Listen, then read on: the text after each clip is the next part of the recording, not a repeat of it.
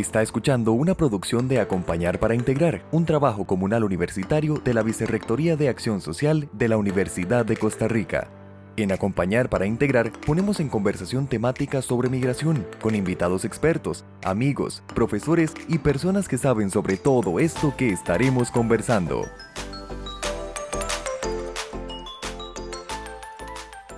Le damos la más cordial bienvenida a usted que nos escucha en este episodio número 7 del podcast Acompañar para Integrar del TCU 738. Este trabajo comunal universitario pertenece a la Escuela de Ciencias Políticas de la Universidad de Costa Rica y se encuentra adscrito a la Vicerrectoría de Acción Social de la misma universidad. Mi nombre es Aaron Barquero y en este episodio, en conjunto con mi compañera Ana Yancy y nuestra invitada de hoy, conversaremos sobre integración social a migrantes forzados. Adelante, Ana. Muchas gracias, Aaron. Bueno, nuevamente muy feliz de poder estar en un nuevo capítulo de Acompañar para Integrar. El día de hoy estaremos tocando el tema de la integración social de la población migrante. Para ello nos acompaña la doctora Cintia Morris Aguirre, quien es comunicadora en el IDESPO de la UNA. Además, posee un doctorado en Ciencias Políticas por la Universidad de Rostock de Alemania y también una maestría en Ciencias Políticas por la Universidad de Costa Rica. Muchas gracias por aceptar nuestra invitación. Muchas gracias a ustedes por el espacio, que creo que es muy importante para acercarnos y, poder también sensibilizar a la población sobre estos desafíos que tiene la población migrante en el país y también la población nacional en, los procesos sociales que conlleva la vida en Costa Rica. Totalmente. Doctora Cintia, para entrar en, en materia, desde lo más básico sobre la temática de hoy, quisiéramos consultarle ¿Qué podemos entender por integración social y por qué es importante? Son dos preguntas en una que a la vez nos sirve como una especie de abrebocas. Sí, la integración social, como, de hecho, bueno, el, término integración, vea que nosotros lo conocemos en diferentes espacios, ¿verdad? Entonces, integrar la tecnología, integrar este, metodologías, porque integrar eh, se refiere a unir, a acercar, a em, hacer que diferentes partes se vuelvan un todo, ¿verdad? Entonces, cuando hablamos de integración social, nos, referimos a esos actores sociales dentro de un espacio que también tienen elementos en común. Y elementos en común es que, por ejemplo, comparten una, un marco legal, comparten también costumbres, comparten idioma, comparten una serie de elementos que hacen que los procesos de, integración sean, este, cuajen, digamos, de la mejor manera, ¿verdad? Entonces es ese, e, ese compartir que además se construye constantemente, ¿verdad? Porque nunca podríamos decir que un proceso de integración social está concluido, porque como los seres humanos al final siempre cambiamos, ¿verdad? Y además tenemos también procesos de adaptación, de envejecimiento, ¿verdad? No es lo mismo, por ejemplo, un niño que un anciano. Entonces, realmente la integración social es eso, es ese proceso donde diferentes actores dentro de un espacio geográfico, social, económico, político, comparten una serie de elementos que los hace ser este, un, un todo social. Muchas gracias. Bueno, desde la sociedad costarricense ha sido complicado ver la migración de manera positiva. En los, en los episodios anteriores eh, hemos tocado el tema de los mitos y demás ideas que suelen afectar de forma negativa la concepción que se tiene de la población migrante. Esto evidentemente afecta la integración de las mismas. ¿Qué repercusiones o consecuencias puede traer eh, este tipo de eh, mitos, ideas para la población migrante forzada? Es importante, creo que ah, antes de entrar en, en, esta explicación, creo que es importante que entendamos también qué hablamos cuando hablamos de migración forzada, ¿verdad? Hay, la migración forzada se refiere a esos migrantes que salieron, por ejemplo, por este, una cuestión de naturaleza ambiental, ¿verdad? Perdieron debido a las sequías, a un deslizamiento, ¿verdad? Una serie de elementos de naturaleza este, eh, medioambiental, perdieron sus, su, su sustento, entonces buscan, ¿verdad? Otro lugar donde irse. También puede obedecer a, lo vemos mucho en Sudamérica, a em, explotación de, ¿verdad? de, de, de, grandes empresas que toman eh, territorios y entonces eso obliga también a que las personas se tengan que movilizar y también este, a veces a, a la falta de oportunidades, pero hay que tomar en cuenta que hay otra, digamos, migración, que a veces se confunde migración forzada con el refugio, que es esta figura del refugio que es ya una movilización de personas debido, por ejemplo, a presiones como que corre riesgo su vida, inclusive por presiones políticas, ¿verdad? Donde ahí más bien son los ministerios de, eh, de Relaciones Exteriores los que otorgan un asilo político, ¿verdad? Nosotros lo hemos visto ahora en los últimos años, por ejemplo, con, con, las migraciones desde Nicaragua, desde Venezuela, ¿verdad? Que algunos, algunas personas vienen a pedir refugio, pero bueno, al final, digamos, lo que tienen en común estas migraciones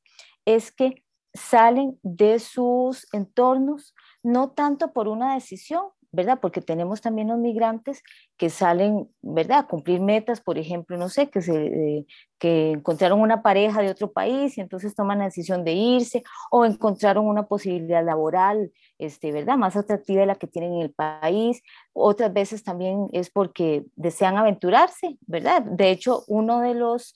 Em, uno de los componentes también de la migración son los turistas, ¿verdad? Que a veces, ¿verdad? Hay gente, y lo vemos a veces en los medios de comunicación, que dicen, estas personas tienen un año, están recorriendo toda Latinoamérica y se pusieron la meta de recorrerle en un año, ¿verdad? Entonces, esas son este, formas de migrar, de moverse, pero también hay que tomar en cuenta que, por ejemplo, en el caso costarricense, cuando hablamos de migrantes tenemos una, una amplitud muy grande, ¿verdad? Tenemos, nosotros tuvimos en los 80s y bueno, en parte de los 70s, una migración importante de mm, refugiados. En ya en los 90s, cuando se da la consolidación de los procesos de pacificación, vemos más bien migraciones de naturaleza económica. Y, y bueno, y al final eh, bueno, ese flujo ha bajado un poco, ¿verdad? Ya nosotros, como sabemos, vivir en Costa Rica es carísimo, además también tiene eh, muchas complicaciones de naturaleza, de cómo adquirir un estatus migratorio, que es súper importante, que ahora lo podemos retomar un poco. Y este, este, estas migraciones que llegan al país, que son en los últimos años han sido más migraciones de naturaleza laboral, enfrentan desafíos como el tema, digamos, de los mitos y de las, este, y de estas, eh, ahora, bueno, vemos también el, el, tema de las redes sociales, que a veces Mm, por ejemplo, con la pandemia. Es curioso, ¿verdad? Porque de hecho cuando llega el COVID-19 a Costa Rica, lo que lo traen fueron unos turistas, unos turistas norteamericanos, ¿verdad? Pero luego, ¿verdad? Empieza a hacerse unas ideas, ¿verdad? Y bueno, situaciones también debido a las condiciones laborales que enfrentan algunos trabajadores agrícolas, que empiezan a verse en focos de contagio, ¿verdad? Vimos, vimos también las cuarterías en San José, ¿verdad? Los costarricenses nos dimos cuenta, ¿verdad? De que todos, ¿verdad? Que que no este, tienen esa visión tan clara de, que sí, hay, hay, cuarterías y ahí vive mucha gente que va a trabajar a la casa de la señora a limpiarle, que va a hacer el jardín, que, en fin, que van a hacer una serie de trabajos y viven en cuarterías. Entonces, ¿qué pasó también? Bueno, en Costa Rica hay muchos mitos respecto a esta población y esto es, este, de hecho, nosotros en el IDES pusimos hace, eh, de la pandemia, habíamos hecho una encuesta sobre integración y entre las cosas que nos llamaba la atención fue que un alto porcentaje, si no me equivoco, era como el 75% de la población pensaba que aquí había más de un millón de, de extranjeros, de nicaragüenses, ¿verdad? Y eso es imposible, ¿verdad? Porque si no, o sea, nosotros somos apenas 5 millones, no puede haber un millón de, de nicaragüenses viviendo con nosotros porque la economía no, lo, no las absorbe, en fin. ¿Y por qué es importantísimo este tema de combatir los mitos? Porque esos mitos lo que hacen es, primero, bueno, lo vemos, por ejemplo, en, lo vimos cuando se dio el, el acontecimiento con Natividad Canda, ¿verdad? Que, que, fue aquello, redes enardecidas, hablando, ¿verdad? De, de, de, este hecho de violencia tan lamentable, pero es estos mitos y estas este, ideas que no tienen ningún asidero científico, por eso es que es importante que estos espacios, por ejemplo este, ¿verdad? Que es una herramienta radial, nos permita eh, hacer ver a la población que esas ideas que muchas veces salen en las redes sociales y son mitos que, o sea, nosotros primero no, no tenemos... Eh, la población eh, que tenemos viviendo con nosotros no sobrepasa más de los, no sé, 500 mil, ¿verdad? Porque también tenemos una población que sale y entra, ¿verdad? Que son esas poblaciones que trabajan, por ejemplo, en agricultura con el... Eh, el, eh, tratado binacional que se tiene con Nicaragua, que de hecho vean que con la pandemia fue importantísimo que esos contratos se siguieran habilitando porque si no, no había, ¿verdad? De hecho, se le dijo a los costarricenses que estaban desempleados, vayan a coger café, vayan a las piñeras y nadie llegó, ¿verdad? Entonces, hay, hay algunos mitos respecto a que esta gente también viene a, a robarse el trabajo, a abusar de la salud y de un montón de, cosas que realmente no es así. De hecho, los estudios, inclusive ¿verdad? De, de, datos de la caja, y todo demuestran que quienes no pagan la caja son los patronos, no son los trabajadores. Y también realmente los, los flujos migratorios que nosotros tenemos, que además son, en general, son personas muy jóvenes en sus edades productivas, logran integrar la mayoría de sus miembros a, los, a, las dinámicas económicas del país, por lo cual más bien el aporte económico que le dan al país, ellos son aproximadamente un 9% de la población. Y en términos del PIB, la población migrante aporta el 11% del PIB. Lo que estamos viendo es que ellos, digamos, son un 9%, pero aporta un 11%. Entonces, realmente Costa Rica está este, aprovechando mucho esta, esta, eh, esta población y desgraciadamente a veces los mitos y las redes sociales no contribuyen a que, a que se dimensione este valor que tiene esta población. Así es, qué, qué valioso esto que nos comenta. Hace un momento usted nos explicaba una diferenciación de conceptos. Quisiera que retomemos este espacio ya más adelante hablaremos un poco sobre aspectos eh, socioeconómicos y demás, pero recuperando este espacio de diferenciación de conceptos, a veces se habla de integración y de inclusión como si fueran sinónimos, pero realmente cada uno se refiere a distintos procesos. Entonces, ¿podría explicarnos más a fondo sobre estos conceptos que también son referentes al, proceso migratorio. Además podría incluirse el concepto de adaptación en este tema, ya que muchas veces eh, las personas migrantes lo hacen para tratar incluso de no sentirse aislados socialmente. Creo que es una forma de decirlo. Ok. Eh, por ejemplo, en el, en, cuando nosotros realmente el, tema de integración e inclusión es, son, inclusive en algunas disciplinas se usan de manera eh, sinónima, ¿verdad? Pero, digamos, cuando nosotros hablamos de incluir, es, por ejemplo, yo invito a Aarón a la fiesta, ¿verdad? Invito a, Ana a la fiesta, los incluyo en la lista de invitados, pero no necesariamente eso quiere decir que estén integrados, ¿verdad? Llegan a la fiesta y puede ser que nadie les habló a la fiesta, en la fiesta, ¿verdad? Y yo, que fui la anfitriona, este, y pasé tan ocupada atendiéndolos a todos que no me di cuenta que, que Aarón y Ana pasaron, ¿verdad? En una mesita ahí, nada más se tomaron una cerveza y ya, y se fueron, no se integraron a la actividad. Entonces, bueno, la inclusión pasa también por tener un proceso de integración. La integración es fundamental en las sociedades porque, como mencionaba al inicio, este, y por ejemplo, en el caso costarricense, nosotros tenemos una ventaja en comparación, por ejemplo, a los países europeos, que la mayoría de población que nos llega tiene elementos de naturaleza eh, cultural muy similares a la nuestra y, eh, y, lo, y, lo, fundamental, domina un idioma que es el español como nosotros. Entonces es muy fácil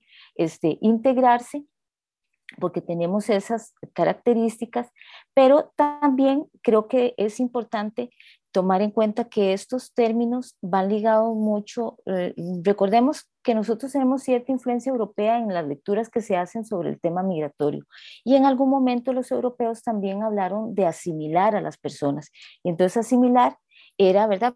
Que llegara, por ejemplo, ¿verdad? Aarón a vivir a Francia y entonces, bueno, que Aarón se olvidara sus costumbres costarricenses y que ya no le gustara el gallo pinto y que solo hablara francés y que entonces diría uno como que, ¿verdad? Se, se desligara, pero eso no iba a pasar nunca, eso no iba a pasar nunca, jamás. Entonces, por eso también, este, en términos metodológicos y también de conceptuales empezó a hablar de la interculturalidad. Y entonces la interculturalidad era que, por ejemplo, ¿verdad? Aarón, está bien, fuera a Francia, aprendiera francés, fuera al colegio, a la universidad, tuviera amigos franceses, tuviera inclusive una novia francesa, conociera a la familia y demás, pero también le, le, a esa familia cómo es la vida en Costa Rica y que también compartieran este, eh, con, no sé, otros parientes que llegaran a visitar Aarón, eso era interculturalidad, ¿verdad? ese tema donde entonces yo te conozco, vos me conoces y eh, ¿verdad? intercambiamos conocimientos, intercambiamos, ¿verdad? Qué bonito, yo aprendo unas palabras en español, vos aprendes el, idioma de ese lugar. Y por eso es que los, la integración, la eh, inclusión, pero además también el tema de la interculturalidad es el que ha dominado el discurso de naturaleza metodológica. ¿Por qué? Porque al final nos hemos dado cuenta que los seres humanos no hacemos o sea, aunque nos mudemos a otro país, no hacemos borrón y cuenta nueva, seguimos arrastrando, ¿verdad? Por eso inclusive este, Nina eh, habla del transnacionalismo, ¿verdad? Y no del Salazar. ¿Por qué? Porque, porque los migrantes, sean forzados, sean voluntarios, sean turistas, este, y más en el contexto actual, tenemos las tecnologías que nos permiten conservar, ¿verdad? Tener ese intercambio con la familia que está allá y con mis nuevos amigos, inclusive nueva familia, me casé y fundé una eh, familia nueva, esos vínculos transnacionales. Entonces, por eso el tema de la inclusión, la integración social y la interculturalidad, además de los vínculos transnacionales, son fundamentales para que las sociedades entiendan que, es, que, hay, que tienen que implementarse políticas que vayan en esa, en esa línea para que esa integración sea lo más efectiva y útil para ambas partes. Muchas gracias. Bueno, ahora quisiéramos hablar un poquito sobre el tema de este, barreras y demás. Bueno, se sabe que las personas migrantes deben esperar tres meses para, para recibir un permiso laboral. Sin embargo, este periodo pues suele extenderse aún más este tiempo de espera genera mucha incertidumbre e inseguridad en esta población, debido a que como cualquier otra persona, poseen necesidades básicas como el alimento, la salud, etc. Este es un ejemplo de las barreras que se tienen a nivel institucional para lograr la integración social de las personas migrantes. ¿Cómo puede avanzarse en ese tema?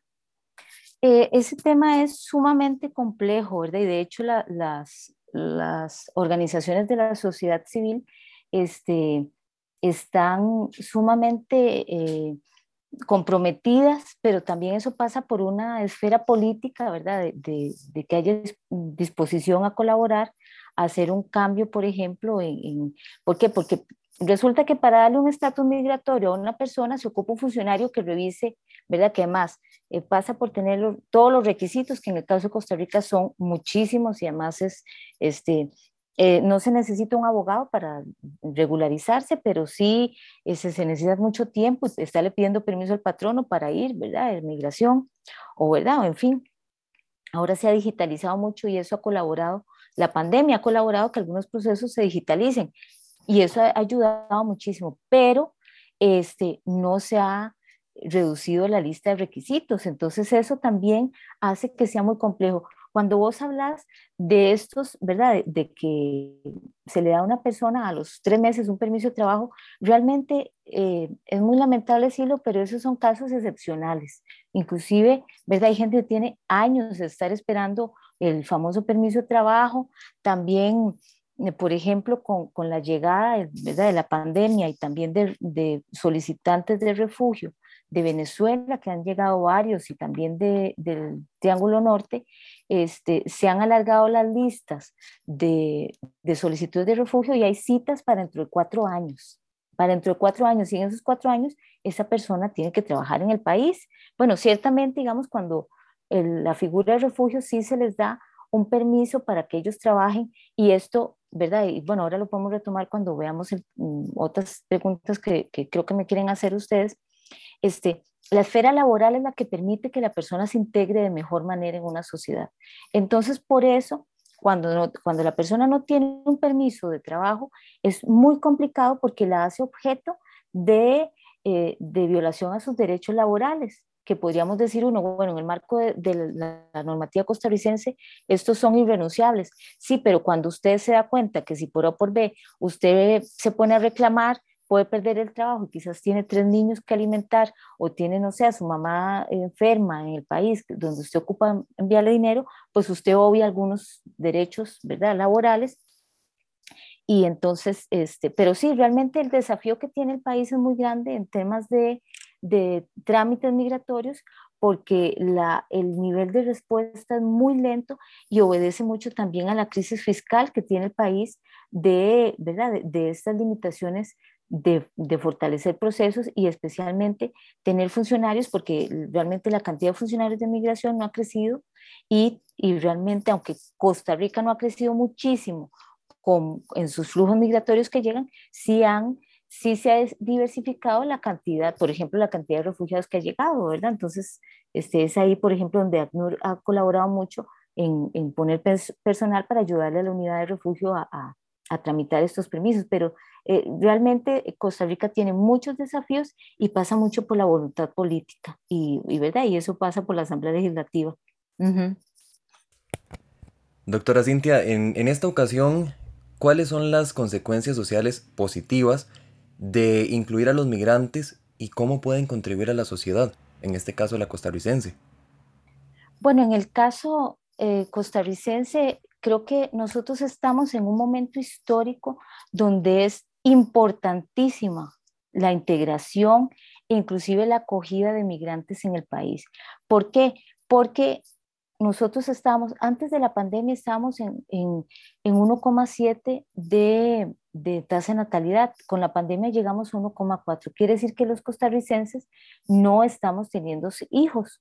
Y además, entonces, y, y, que nosotros conocemos un país que sea como sea, tiene ciertos eh, patrones de naturaleza socioeconómica que, ¿verdad?, nos dan ciertas eh, calidad de vida en el país, por lo cual es importante que hayan seres humanos en este país para, ¿verdad?, hayan procesos económicos y por eso es que es importantísimo este, los procesos de integración, porque es, como lo decía ahora hace, al inicio, eh, nosotros tenemos un 9% de población extranjera y, y ellos em, brindan el 11% del PIB, eh, lo, lo, dan ellos con el trabajo que hacen, ¿verdad? especialmente, por ejemplo, en agricultura, en limpieza, ¿verdad? en trabajo doméstico, en construcción.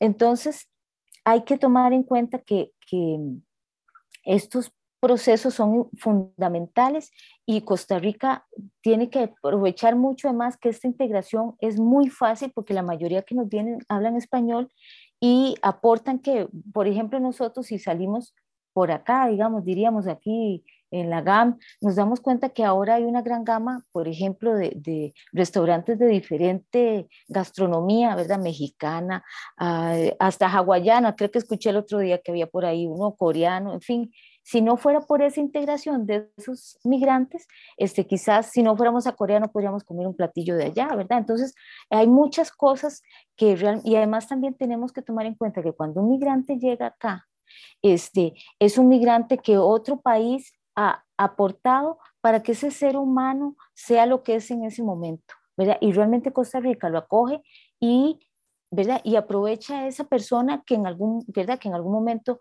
fue atendida en un hospital de su país, que fue educada. Entonces, es, es algo tan valioso, tan valioso que nosotros por eso en el país tenemos que procurar este, eh, fomentar procesos de integración y no solo, digamos, a nivel social y político, ¿verdad? Sino que también tenemos que entender que esos procesos de, esos, de integración pasan también, por ejemplo, en las escuelas, en los colegios, eh, llevar ese conocimiento que nos permite decir, mira, resulta que sí, mi amiguito, ¿verdad? Este, es nicaragüense y me encanta, o sea, y yo lo adoro y, me llevo súper bien con él y me encanta que él esté acá y no quisiera que se fuera.